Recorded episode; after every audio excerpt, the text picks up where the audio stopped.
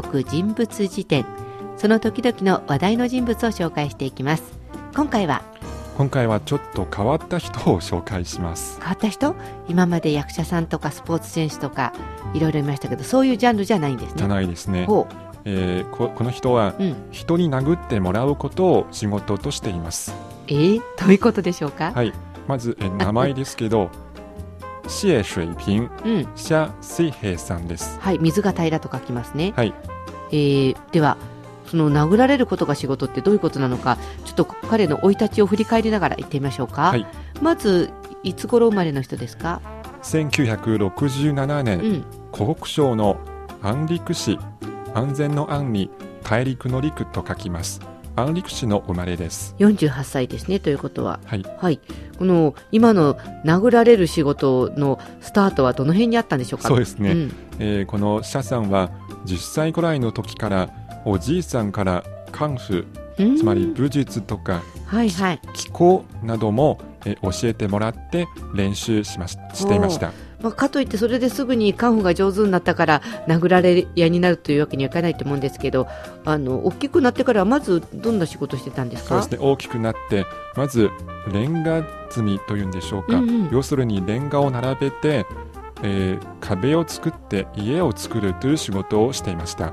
なんかこのレンガを持ち上げて拳が強くなった。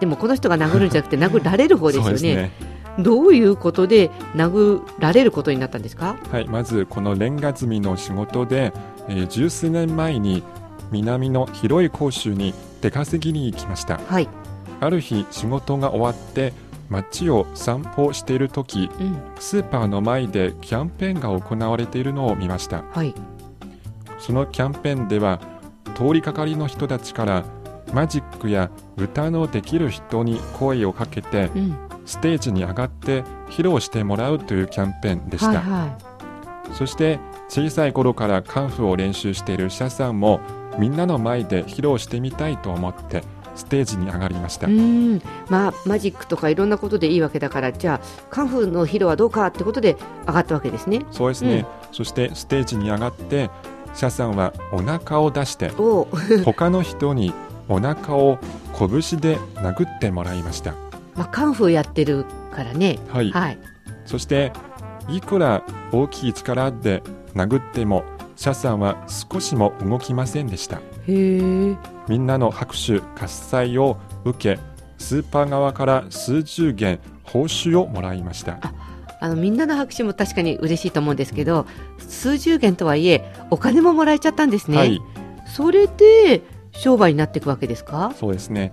その後まずアルバイトの形でそのスーパーに通ってお腹を強く殴られても平気という、まあ、特別な技を披露していました、うん。しかも報酬がついてて1回50元でした。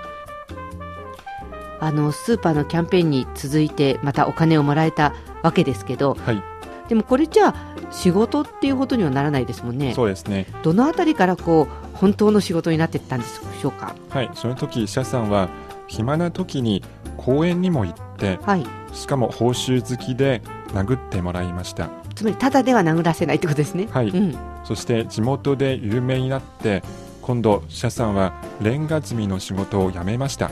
レンガ積みの仕事をしなくてもどうもこれで生活していけそうだってことなんですね、そうですね。んそしてシャさんはバーなどとはいはい。契約して、毎晩そのバーのお客さんに殴ってもらうことになりました。いつも一晩300回余り殴られましたけど、はい。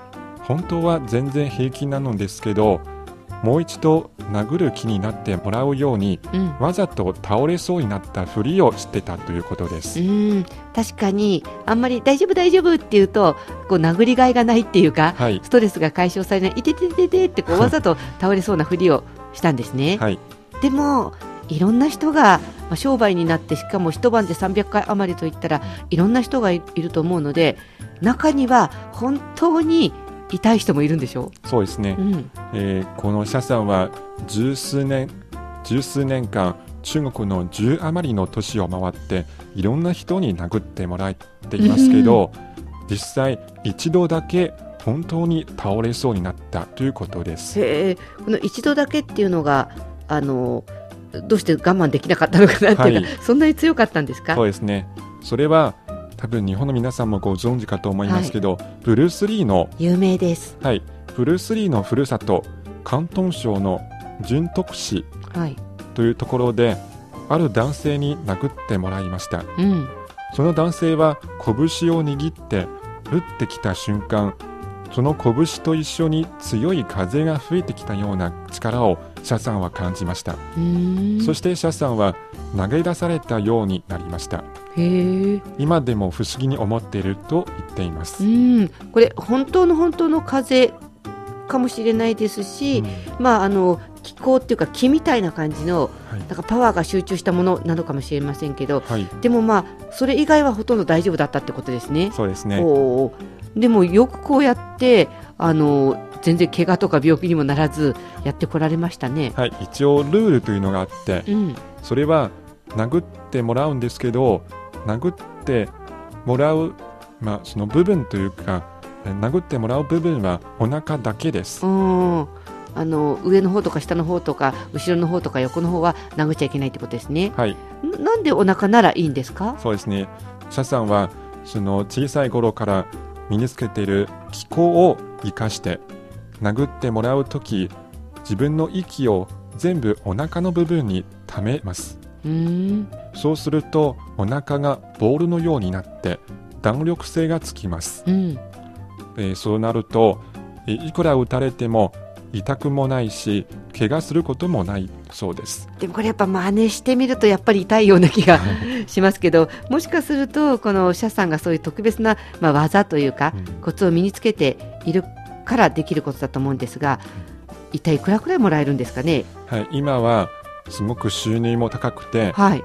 えーまず、えー2012年と2013年うん。シャさんはテレビ番組にも出て空手の武道家とかヘビー級のボクサーの人たちにも殴ってもらったことがありました、ああでもプロですからね殴る方もこれ相当答えたんじゃないですか？でも全然大丈夫でした、えー、そうなんだ。はい、それでシャさんの知名度がさらに上がって現在いろんな講演やイベントの出演が多くてはい。月収2万元から3万元。